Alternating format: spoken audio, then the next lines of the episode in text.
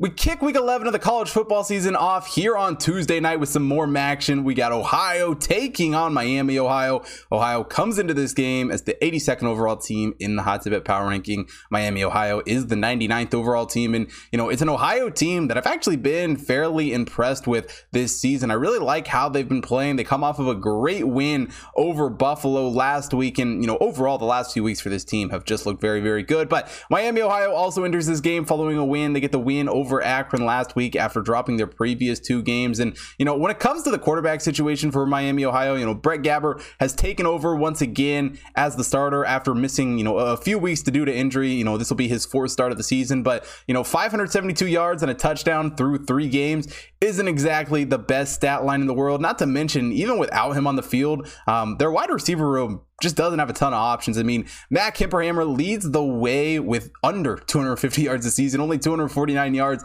on the year for him. Not exactly what you want out of your lead guy at this point in the season. Um, Cam Mose, you know, has done a decent job rushing the ball, and they haven't been bad in that department. 428 yards for him, but overall, it's just an offense that's not super electric, isn't going to score a lot of points, only averaging 19.4 points per game. Um, and Ohio's kind of the complete opposite of that. Um, Kurtis Rourke leads the way and really has just been outstanding at quarterback for this Ohio team this season. He's passed for 2,700 yards and 21 touchdowns on the year. Sam Wiggins at wide receiver, you know, pretty much has more receiving yards than almost the entire Miami team combined. Not quite, but 710 yards, nine touchdowns on the year for him. He has been very, very solid. And, you know, overall, the wide receiver room for Ohio has just been great this season. Not to mention, they've done a good job rushing the ball too two. Sieh Bangura leads the way with 495 yards, seven touchdowns on the season for him. And, you know, overall, offensively, it's just a much better team for Ohio. 300 or 33.4 points per game is what this team is putting up. And,